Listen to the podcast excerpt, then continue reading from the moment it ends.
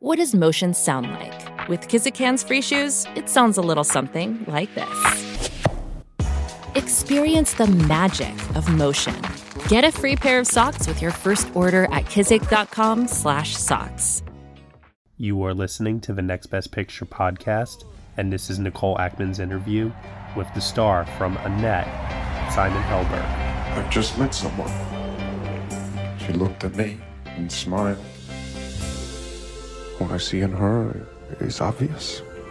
What she sees in me, that's a little more puzzling. How did the show go? I killed them. On your gig. I saved them.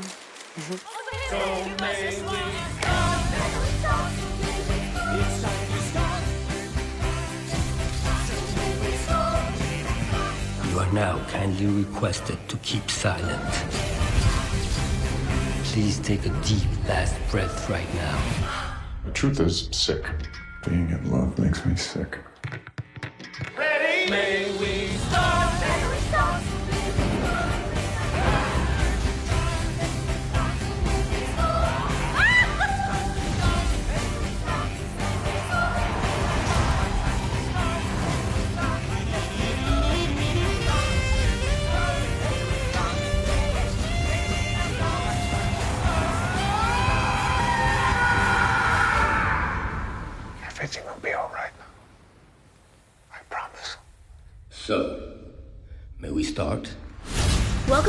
to the Next Best Picture podcast. My name is Nicole Ackman, and today I am talking to Simon Helberg about his role in the film Annette.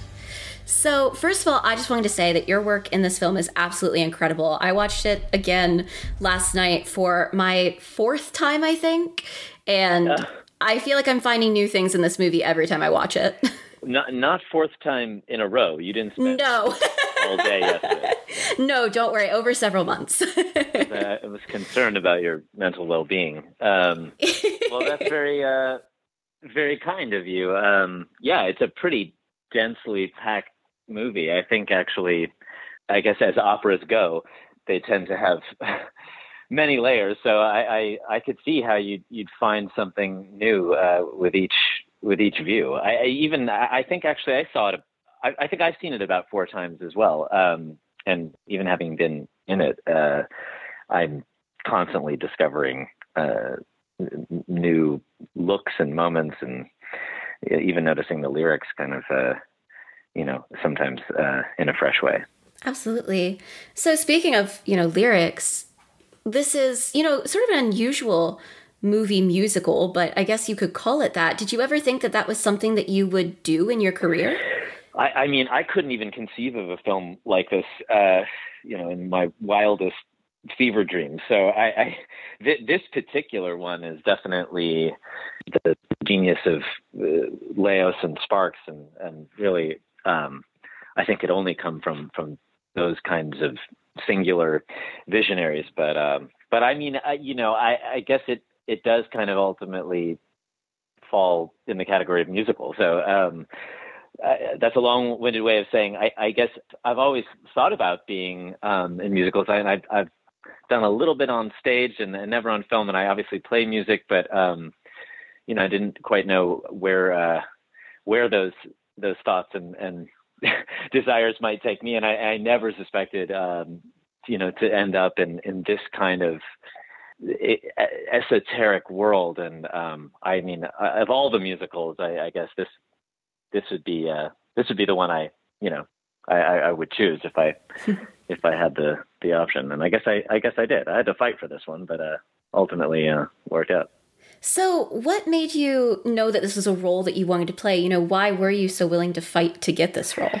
Well, you know, when Leos makes a movie, uh, which is really only every seven years or so, it's uh, yeah, it's it's an event, and and um, I I I think he's obviously one of a kind, and um, as are Sparks and of course Adam and Marion too. So I I just uh, I, I say I fell in love with the the company before I really even was had the opportunity to read uh, a script, and even the script was uh, a libretto, really, just the words. So there wasn't even the music. So um, I just was dying to be a part of something that really felt like unique in you know in a way where I I, I think when I see somebody who has such a strong vision, you know, like Leos or like Sparks, I, I don't I don't even really care what it is that they're doing. I just I just want to be thrown into that world. Um, I, I guess I'm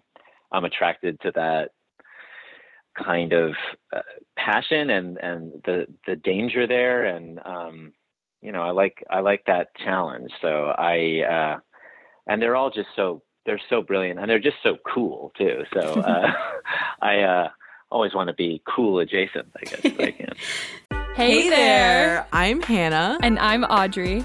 We are a sister filmmaking duo and co hosts of Sleepover Cinema, our show where we analyze the films that created the collective unconscious of the girls, gays, and theys of the late 90s and early 2000s. Princess Diaries, The Cheetah Girls, Aquamarine, Cinderella, the one starring Brandy. We haven't stopped thinking about these movies since we first saw them, and we want you to rewatch them and review them with us. Are these movies as bad as critics would have us believe? Do we even care if they are? We are always unpacking that very question on Sleepover Cinema. Check out Sleepover Cinema wherever you get your podcasts or at evergreenpodcasts.com. See you soon.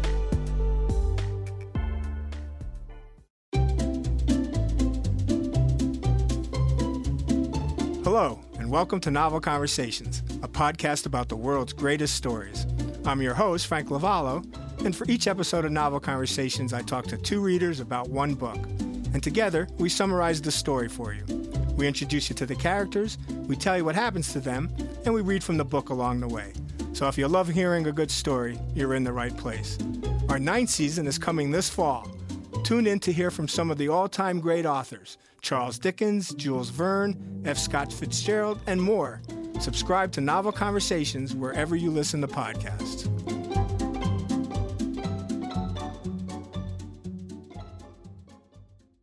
So, you know, talking about how unique this movie is, um, how would you describe the character that you play? Because it's a really interesting one in that he doesn't really have a proper given name in the film, even.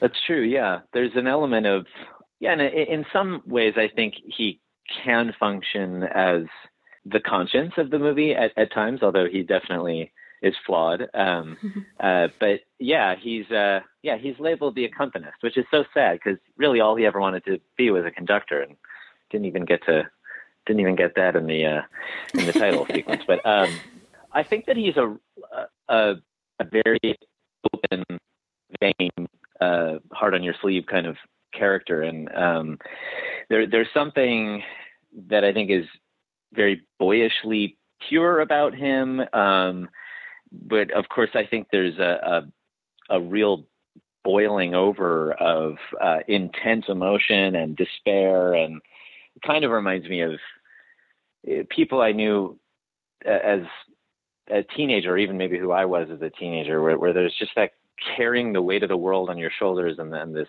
this pining and longing, and that unrequited love, and um, and and what that does to a person. And I feel like it, it really lends itself to at least the kinds of personalities that I've found to be common in conductors uh, in the research I did, which is there really is a volatility there, and it's it's just a very unique role, I think, to be a conductor. There's a lot of power, but there's also you're also at the mercy of this, uh, you know, 50 headed beast that is the orchestra. That's your instrument. You're playing other people, and you're playing other people's work, and um, and so I, I think you know, and there's a performative quality to it too, but um, you know, ultimately you're there as this as this leader, you know, um, and you, you sort of uh, it's a very uh, yeah, it's just a very particular kind of job and function, and um, and I tried to find my way in, I guess, through you know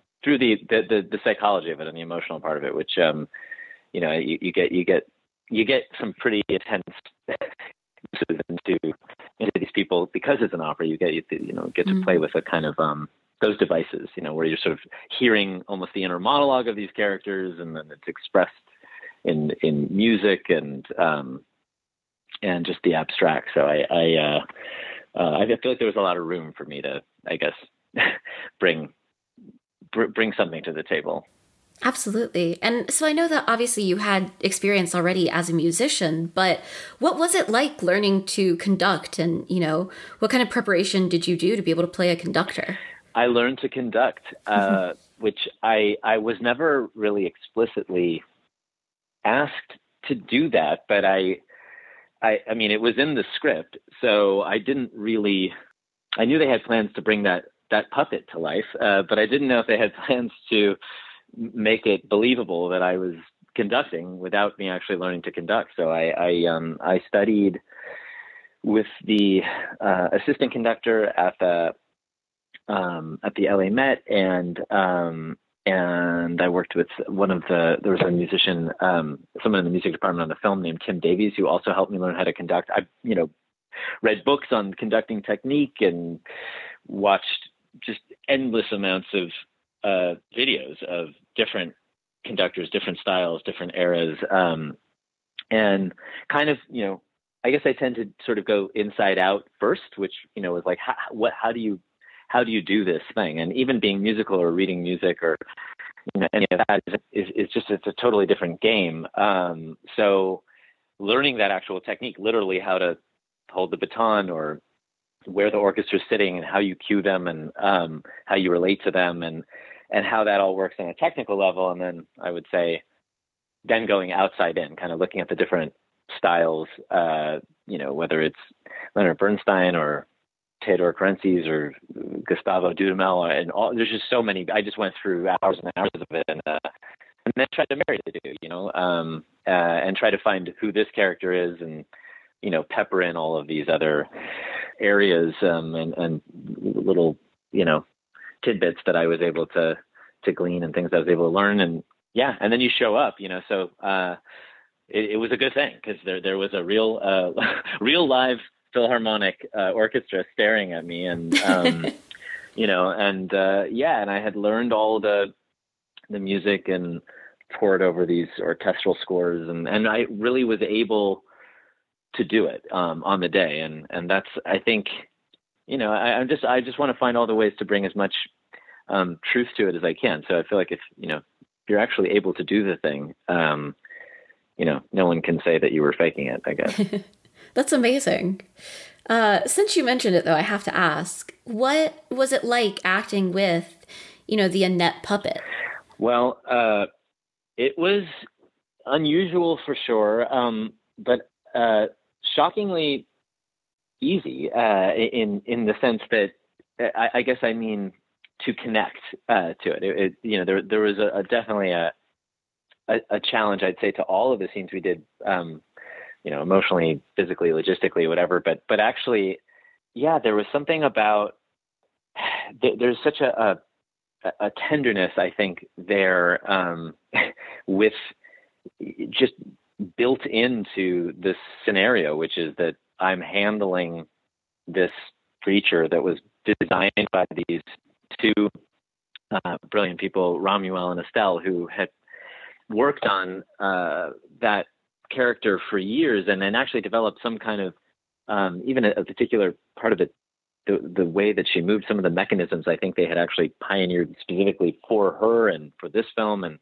and so they actually would hand her off to us uh, a lot of the times during these takes which which was um, unnerving and definitely disorienting. And they're speaking French and trying to teach you how to puppeteer in you know 30 seconds in a foreign language and something they worked on their whole life. And so so actually there was I'd say intrinsic in that exchange uh, a feeling of responsibility that I had to really take care of this being um, and to actually bring it to life. And and that there's some nice parallels there, I think, uh, just between that and, and the story in, in the film, um, which is, you know, obviously there's there's a bit of that, that the protective quality that my character has towards Annette, and of course there's this foreign element, this chasm between the two of them, and um, and so then you know all of that, like all the the mechanics of it, the the whole movie was just an exercise in learning how to find some level of comfort in in the discomfort of it because it was all you know whether it was operating a puppet or conducting an orchestra or swimming or swimming while singing or while drowning. There, there are so many different, you know, d- different challenges that I, I think ultimately it, it, as an actor, it really can free you. It really can just kind of pull you out of your head because there's so many things to focus on that you don't really have much time to think about yourself. Uh, and that I think is a, is a gift. That's amazing. And just to wrap up, I have to ask, you know, what do you hope that people who see this movie take from it? Oh, I just hope that people have some feelings uh, while watching it or after watching it. I I don't really think that it matters what what it causes you to feel or think about. Um, kind of in the way you know sometimes you have a dream and you don't even necessarily remember it, but there's a feeling left over, or sometimes you remember every moment of it, and and sometimes you can connect it very literally to something, and sometimes you can't. Um, and uh, I I think this movie I, I I think it is provocative, and I find it to be very um, beautiful and profound and haunting and funny and um, and I think in terms of the themes, I mean, yeah, you could draw a million conclusions, um, you know, and I think they'd all be right. So I, I don't know. I feel like sometimes these days when I when I see a movie, uh, I just hope to be affected by it. Um, I hope to find something in there to go on some journey with these characters, and and um, I know that might sound, I don't know, sort of generic or something um, or vague, but I but I actually. Um, I, I guess I've seen some movies where I am I'm like, well, that was beautiful, but I don't know. Like, I don't, it, it didn't leave me with anything. So, uh, yeah, I hope it leaves you with some questions and, you know, maybe even an answer or two. That's so great. Well, thank you so much for talking to me today. Um, and definitely for everyone listening, if you've not seen Annette yet, uh, definitely go and do that because, you know, as you were saying, it is a really beautiful, profound film that I think everyone will get something different out of. Yeah. Yeah. It's really nice to talk to you, Nicole. I, I appreciate you uh, taking the time. Yeah. Thank you so much. All right. I'll talk to you later. All right. Bye. Hey everyone, thank you so much for listening to Nicole Ackman's interview with the star from Annette, Simon Helberg, here on the Next Best Picture podcast. Annette is currently streaming on Amazon Prime Video. You have been listening to the Next Best Picture podcast. We are proud to be part of the Evergreen Podcast Network, and you can subscribe to us anywhere where you subscribe to podcasts. Be sure to leave us a review on Apple Podcasts and let us know what you think of the show. We really appreciate your feedback and your support, which you can also lend on over at Patreon. For $1 minimum a month, you'll get some exclusive podcast content from us. Thank you so much for listening. As always, we shall see you all next time.